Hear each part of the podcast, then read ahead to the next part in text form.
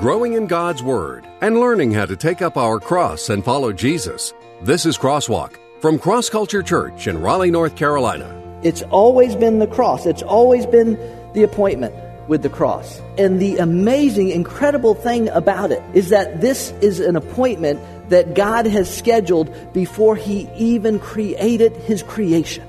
The cross, unarguably the single greatest historical event in the history of the world. It has been depicted in thousands of paintings, drawings, and sculptures. Millions of pages have been written about the cross. Movies have been made, songs have been sung, jewelry is worn, all depicting the cross of Jesus Christ. But there were, in fact, 3 crosses at Calvary that day. 2 thieves were crucified with Jesus, 2 robbers. These 3 crosses. There is the cross of rejection, the cross of reception, the cross of redemption. Hello and welcome to a Palm Sunday edition of Crosswalk. Palm Sunday commemorates Jesus' final triumphal entry into Jerusalem and the events leading up to the crucifixion. Much went on that last week of Jesus' life before His betrayal and arrest, but as you'll hear Pastor Clay say in a moment, there isn't time to look at those events today. We don't have time to look at the scourging that took place by the Roman soldiers. We don't even have time to look at Pilate's proclamation of innocence, and then a few minutes later, his pronouncement of death upon Jesus, his cowardly act. We are going straight to the event that changed the world forever and gave hope to billions. Thanks for joining us today as we dive into Luke chapter 23 and take a look at the 3 crosses of Calvary. Now here's Pastor Clay.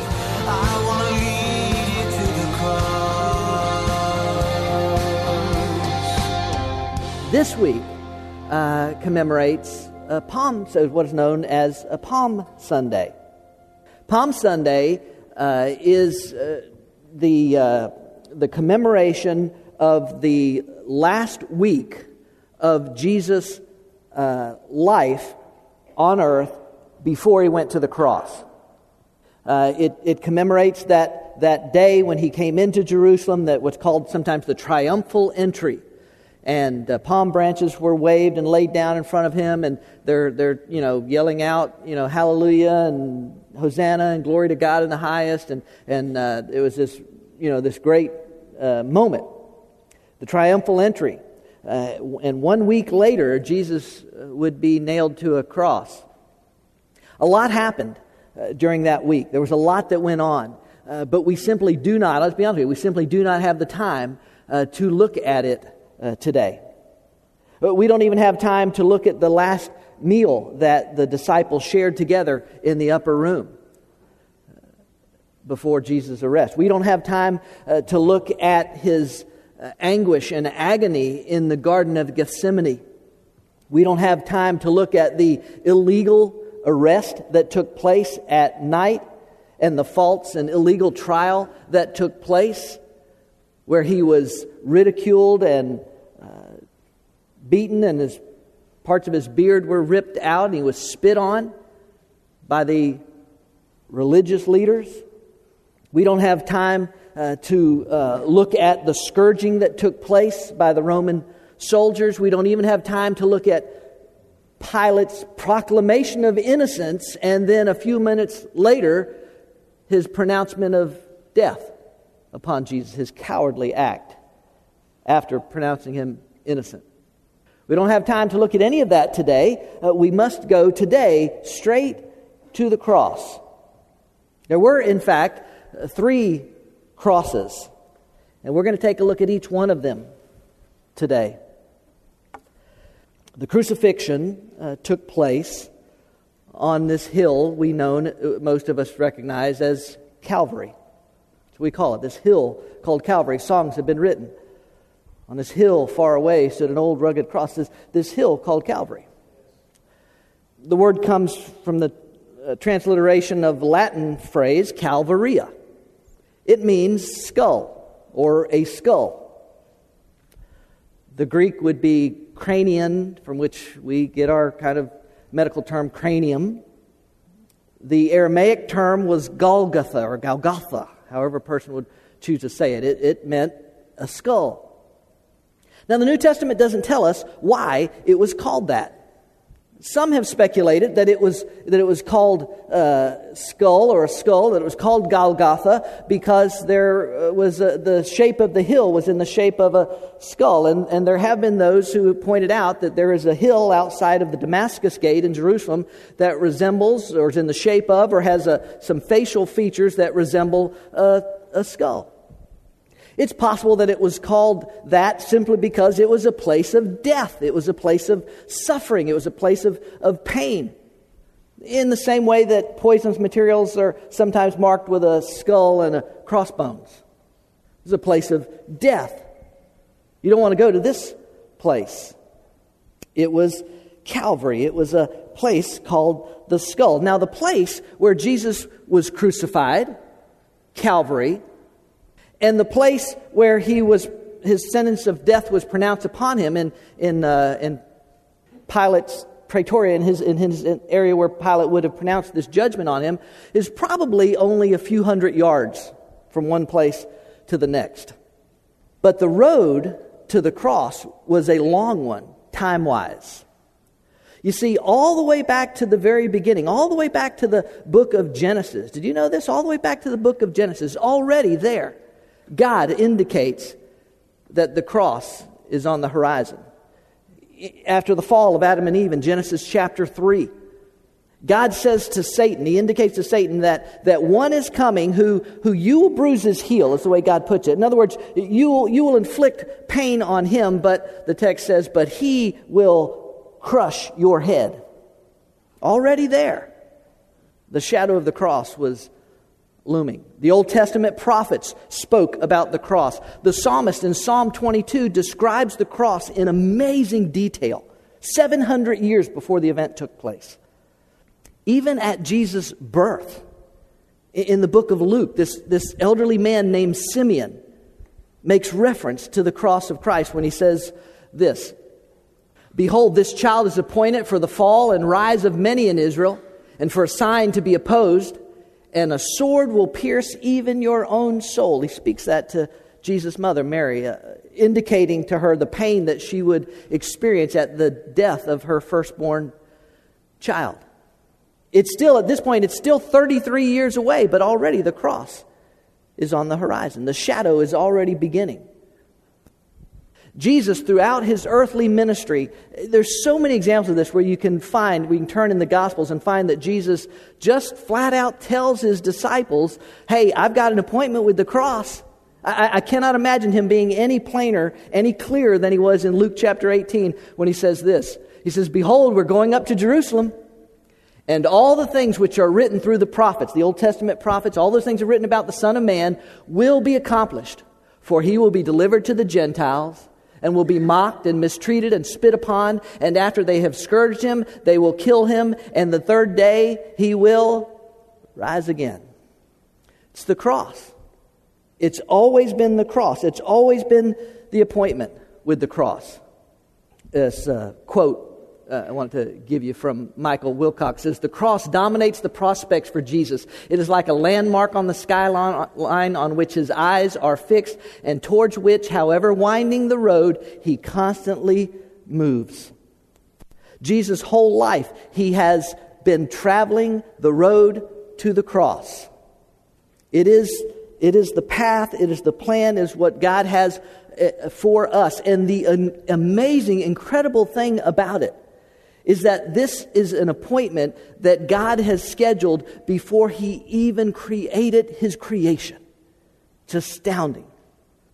If you have a copy of God's Word with you today, open it to Luke chapter 23. Luke chapter 23, we're going to be working through verses 39 through 46 and looking at the three crosses of Calvary. Because you see, there were, in fact, three crosses at Calvary that day. There was Jesus, and there were two criminals, thieves, or robbers, as you might refer to them. In the original language, the term robber would indicate this idea: one who uses violence to rob openly. Luke chapter 23, verse 39, one of the criminals who were hanged there was hurling abuse at him, saying, "Are you not the Christ? Save yourself and us." But the other answered and rebuking him said, "Do you not even fear God, since you are under the same sentence of condemnation? And we indeed are suffering justly, for we are receiving what we deserve for our deeds, but this man has done nothing wrong." And he was saying, meaning the other criminal, "Jesus, remember me when you come into your kingdom." And he said to him, "Truly I say to you, today you shall be with me in paradise." It was now about the 6th hour, and darkness fell over the whole land until the 9th hour, because the sun was obscured and the veil of the temple was torn in two. And then Jesus, crying out with a loud voice, said, "Father, into your hands I commit my spirit." And having said this, he breathed his last. Let me walk with you through this morning as quickly as we can these three, what I'm referring to as these three crosses of Calvary. First one is this. There is the cross of rejection, what I call the cross of rejection. In verse 39, again, it says, "One of the criminals who were hanged there was hurling abuse at him, saying, 'Are you not Christ? Save yourself and us.'" We know from the text, from what I just read and from all the other gospel accounts, we know that that two thieves were crucified with Jesus, two robbers, two criminals, and that they were on either side of Christ, which meant that they both had equal access to the Savior. They both could read the sign that Pilate had ordered placed above Jesus' head, above the cross: "Jesus of Nazareth." Here's Jesus of Nazareth, King of the Jews. They both could see it. They both could observe him as he was suffering and going through what he went through. And this man has lived his life his way. He's done his thing. He's lived it on his own terms, and he has no intention, apparently, of understanding or feeling who this might be on the cross beside him. He begins to ridicule Jesus, mockingly is the way the gospel writers kind of bring it out. Mockingly say, "Well, aren't you the Christ? Save yourself and us." How ironic that he didn't realize that it was by staying on that cross that he was accomplishing just that. It was by staying on that cross that he was securing salvation for any and all who would place their faith in him. The crowds, you know, the religious leaders got them going. They're mocking, they're jeering. Certainly some of them were. And this guy joins in with it. Maybe he thought, man, if I go along with this, the religious leaders, they're gonna think that that's good. I'm taking their side in this. Maybe he thought that somehow he could escape his fate if he. I mean, it wasn't hard to figure that Jesus is the main attraction of this, right? It wasn't. Everybody knew that Jesus was the main attraction of this, what was happening. So maybe he thought that somehow if he could ridicule and make fun of him and do all that kind of stuff, that maybe they'd take pity on him and he could be rescued from this. Maybe he just wasn't happy with the way his whole life had gone and the way it was ending, and now to have to go through all of this, maybe he was just mad and angry at how his life had ended up, and he was taking it out on Jesus. I don't know. I've known people like that, haven't you? People who didn't give a rip. That's probably not a theological term, but people who didn't give a rip about God their whole life, lived their life, did their thing, don't care about God or what his plans or expectations might be for their life. But when something happens, when some adversity comes, when some tragedy comes, when something bad comes into their life, it is amazing how all of a sudden God is to blame for what's happened to them in their life. But for whatever the reason, this man chooses to make his cross the cross of rejection. He wants to have nothing to do with the Savior of the world. Did you know that Thomas Jefferson was a man like that?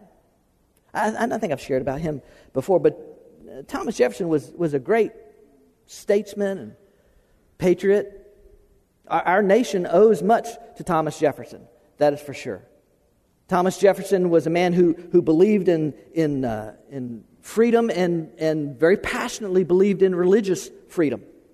Thomas Jefferson believed very strongly in the teachings of Jesus. He loved the idea of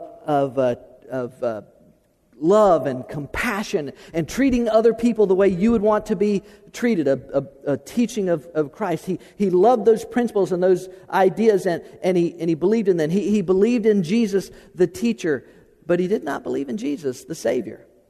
He did not believe in Jesus as God. Did you know that Thomas Jefferson wrote his own version of the gospel? He took a compilation of all four of the gospel writers. He took out the parts that had miraculous events in them because Jefferson considered himself a man of science, and a man of science could never believe in the supernatural, and so he took those events out. This is how Jefferson's gospel account ends. Now, in the place where he was crucified, there was a garden, and in the garden a new sepulchre wherein was never man yet laid.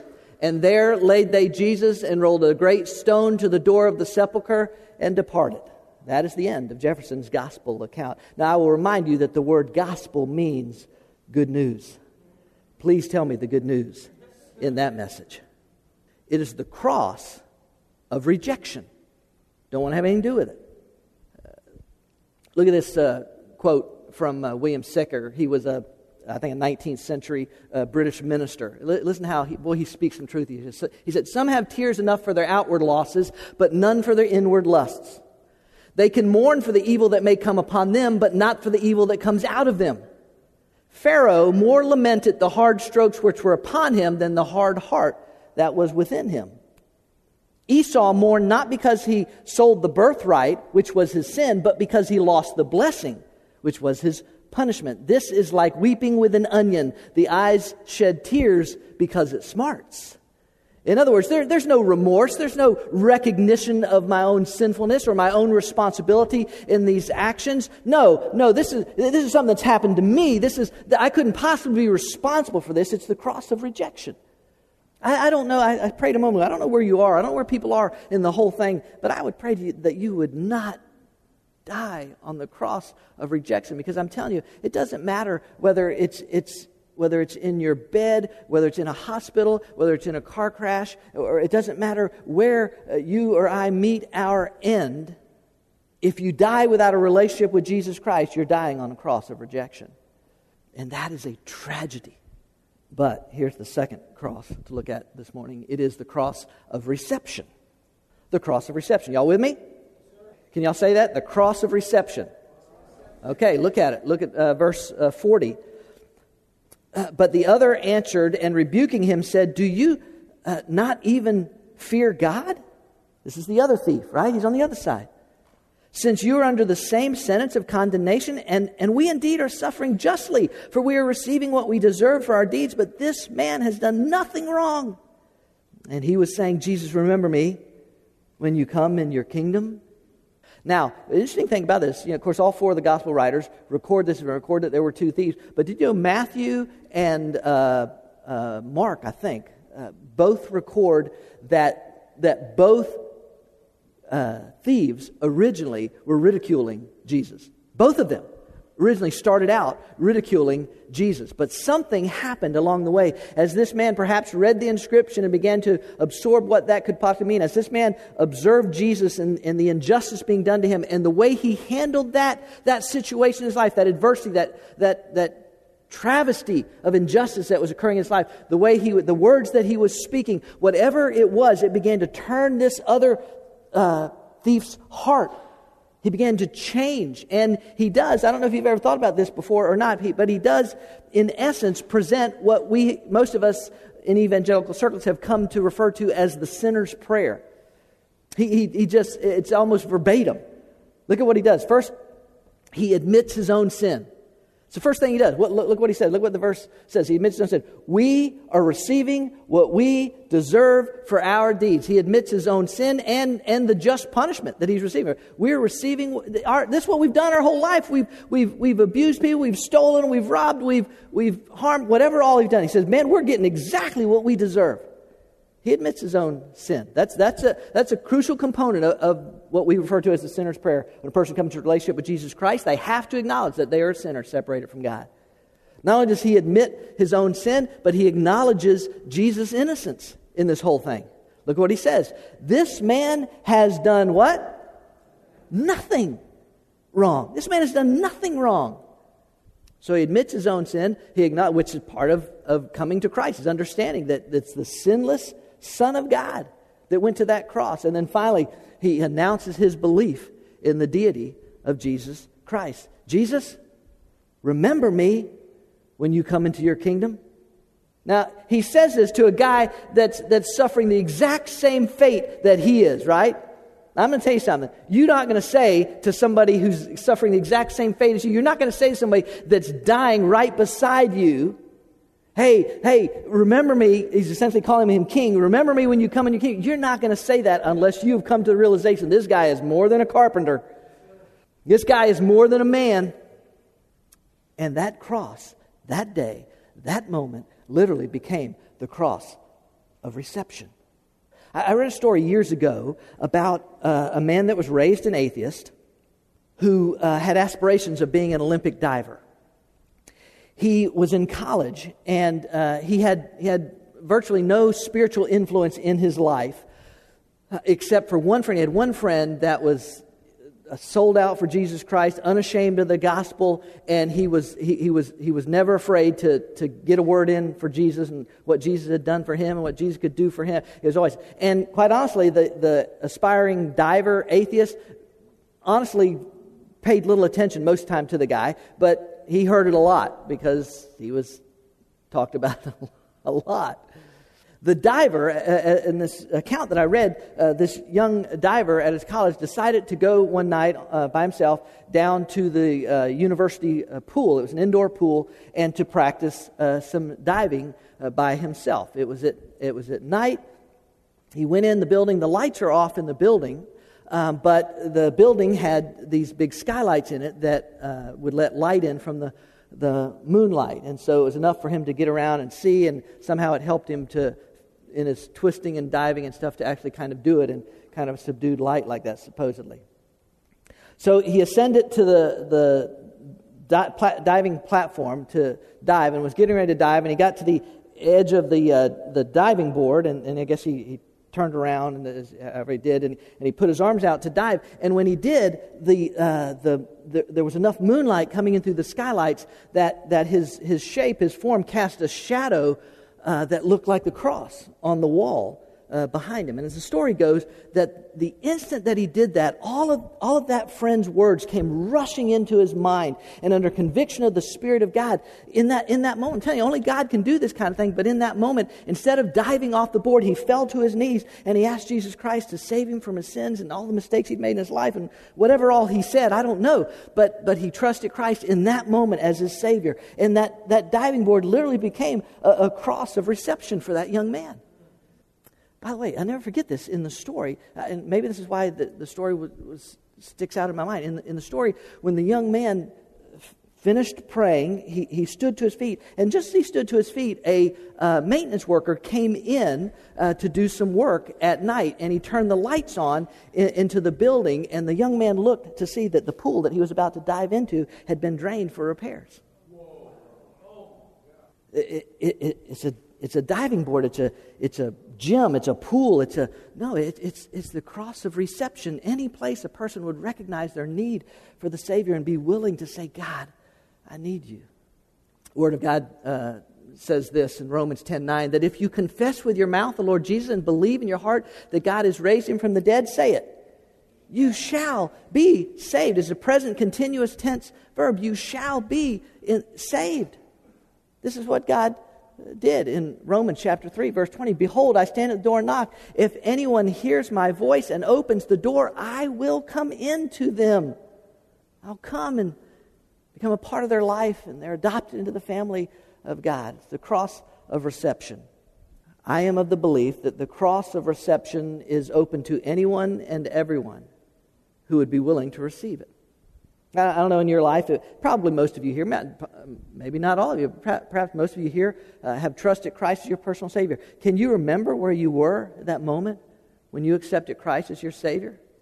Were you maybe you were an adult, maybe you were a teenager or a kid, whatever you were. Can you remember where you were? Can you remember that place when you suddenly realized, oh, it's not just about religion. You see, and if some of you know my story, I grew up in church. I could give you all the Jesus answers. I sure could. And if you said, oh, you believe in Jesus, you believe he's born of the Virgin Mary? Absolutely. Believe he died on the cross? Yeah, absolutely. But can I tell you this? I hadn't been to the cross of reception, not until I recognized my own sinfulness, till I was willing to admit it and acknowledge Christ's sinlessness and accept his gift of eternal life. In that moment, in my early mid-20s, I received Christ as my Savior. And I was, as Jesus told Nicodemus, we evangelicals get slammed for this sometimes, but I was born again in that moment. That's what Jesus told Nicodemus had to happen in our lives. It's the cross of reception. Have you been there? Have you been to the cross of reception? Do you know that Christ is your Savior? One more, look at this. There is also the cross of redemption. It's the one right in the middle, of course. It's the one that makes the cross of reception possible. In verse 43 it says, "And he said to him, truly I say to you, today you shall be with me in paradise." That's what Jesus said, today, in that moment, you shall be with me in paradise. And it was now about the 6th hour, and darkness fell over the whole land until the 9th hour, because the sun was obscured, and the veil of the temple was torn in two. And Jesus, crying out with a loud voice, said, "Father, into your hands I commit my spirit." And having said this, he breathed his last. Christians have traditionally pointed to this verse as the evidence that at the moment of death for the believer of Jesus Christ, their spirit goes to be with them in the presence of God. It goes to be in the very presence of God. In 2 Corinthians chapter 12, the Apostle Paul uses the word heaven and paradise synonymously. And Jesus says to him, "This day, this moment, you'll be with me in paradise." It is not an exaggeration to say that literally, for both of these men, the cross was a crossroads for their eternal destinies. And this man received Christ, and it was made possible because of this cross of redemption, because Christ was willing to suffer and die. Text says that darkness fell over the land. Isn't it ironic that darkness fell upon the land so that the darkness of sin could be lifted from the earth? Isn't that something? Some people have tried to explain this event away by saying, well, it was just a natural solar eclipse that took place. Quite honestly, that would be impossible, because Passover is celebrated during full moon, when the moon is opposite the sun. This was not natural. This was supernatural. This was nothing less than God in the flesh paying for the sins of the world on this cross of redemption. Cindy and I went to see The Case for Christ this weekend, movie that opened this weekend. Went to see it Friday night. It's the story of Lee Strobel. Lee Strobel was a journalist. He was a reporter for the Chicago Tribune. And he was an avowed and affirmed staunch atheist. And coincidentally, Lee Strobel's wife comes to know Jesus Christ as her personal Savior. And she gets all Jesused up. Right? And it is from his opinion. She has gone wacko. She has lost it. And being the journalist and kind of being challenged by a co-worker, Lee Strobel sets out to gather evidence and to prove that Christianity is nothing but a sham. And if you don't know Lee Strobel's story and you're going to see the movie, I don't want to ruin it for you. But spoiler alert, Lee Strobel discovers the evidence of the cross of redemption. He finds out the truth about the cross of redemption. It is on this cross that salvation is made possible for the entire world. I believe for the entire world, that any person can be saved. When I was a pretty young boy, I was in school. And I liked this girl named Betty Hart, and you know, she was popular and she was pretty, and she pretty much paid no attention to me whatsoever. Except there was a period of time, there's like about a week, when it seemed like she was paying more attention to me. She actually said hello when I rode by her house on my bike with a banana seat and sissy bar. And so one day I got up the courage to say, all right, this is it. I think Betty's in love with me. says, come on, guys, y'all have been there, you know. So I wrote a note. I wrote a note, a classic elementary school note. I love you. Do you love me? Check the box. Yes or no. And I made a yes box. I made a no box. And I gave her the note. I don't remember whether I gave it to her directly or I gave it to a friend to give to her or something. And I waited all day, anxiously awaited. I mean, it was taking a long time too. Was there some evil plot afoot to keep us apart somehow, or I don't know what's going on. Finally, at the end of the day, I was waiting on the line for the school bus, to get on the school bus, and a girl comes up to me and she hands me the note. And I didn't look at the note right away. I got on the bus and I was sitting on the bus and I opened the note. And Betty had checked neither one of the boxes. She wrote another box and checked it and just wrote, no thanks. Boom. What does that have to do with the three crosses of Calvary? I was thinking that God has written us a very simple love letter. And it reads like this: For God so loved the world that he gave his only begotten Son, that whoever would believe in him would not perish, but would have everlasting, eternal life. And I thought about the times in my life, maybe you can relate to this, maybe you can relate to it even now. I thought about the times in my life when I essentially said no thanks to God. I'm so glad he didn't give up on me. I'm so glad the cross of redemption was there and made it possible for me to receive him as my Lord and my Savior. I don't know if you're familiar with the story of the Battle of Waterloo. It took place in Belgium, 1815, I think it was. Y'all are familiar with that story? The Battle of Waterloo was it was the final battle. Really, it was the end of the French Emperor Napoleon Bonaparte's reign in Europe, of France and Europe in general. Now, there was no telegraphs or telephones or televisions in those days, of course, but everybody knew that the British commander, the British general, was facing Bonaparte, Napoleon, near this village of Waterloo in Belgium, I think is where it took place. Wellington was going up battle against him. And the way that information was transmitted in those days when a battle was going on, because all England is waiting in this, because the future of England and European continent in general hangs in the balance on how this goes, whether Napoleon wins and continues his expansion, or whether he's once and for all defeated. And there would be flagmen, apparently, at the battle scene who would have colored flags that they would use to write out words, to signal words to another flagman who would be over on the next hill or whatever. And this is what they did all the way, and it wasn't too far, but to the Belgian coast. And then off the coast in the English Channel was a ship. And the ship had a flagman, a signalman, and he would receive the signals, and then he would signal to a flagman on top of I think it's Winchester Cathedral on the coast of England, and then from there it would be relayed all the way to London. That's how it happened.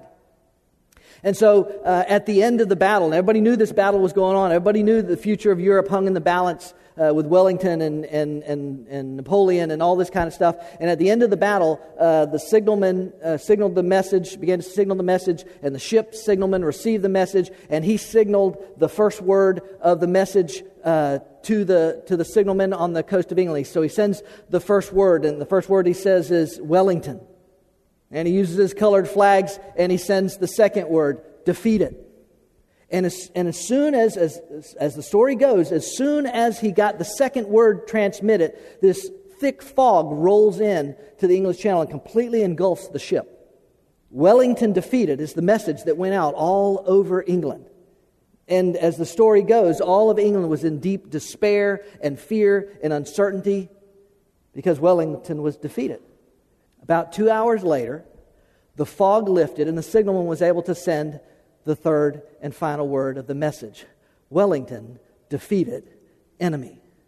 And all of England, as the story goes, all of England suddenly erupted as they received the message in absolute joy, because what they thought was this horrible, terrible defeat actually was a great victory.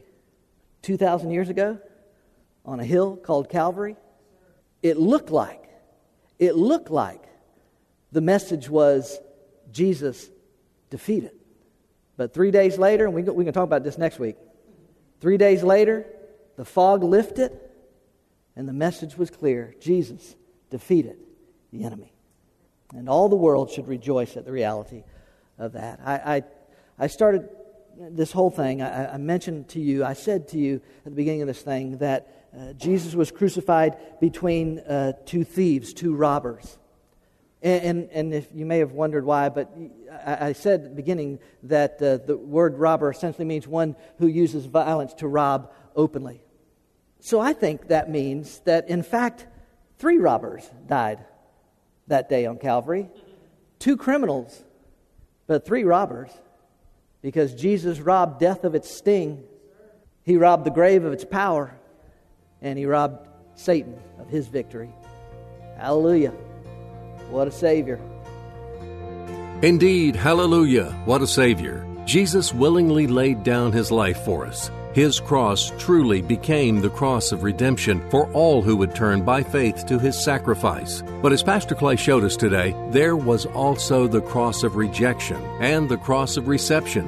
One man rejected Jesus Christ as his Savior, but the other man saw his own need for the Savior and his belief that Jesus was dying, in fact, so that that man and all men could be saved if they would turn to the cross of redemption. As you heard Pastor Clay say a few moments ago, which side of the cross are you on? The cross of rejection or the cross of reception? That is the most important question you will ever answer. God made it possible that no one has to die on the cross of rejection. Our prayer is that you would know the redemption that Christ purchased for you. We invite you to join us on a Sunday morning at Cross Culture Church. We gather each week in a casual and contemporary atmosphere and celebrate the goodness of our God. Cross Culture may be a little different from what you're thinking. Sure, we're a church, but instead of religion, we're about relationships. A community of believers where Jesus is revealed in the lives of each person. Real people who truly care. Solid biblical teaching from Pastor Clay Stevens. And the most energetic, safe, and fun kids program around. Find out more at crossculturelife.org. I want you to the cross.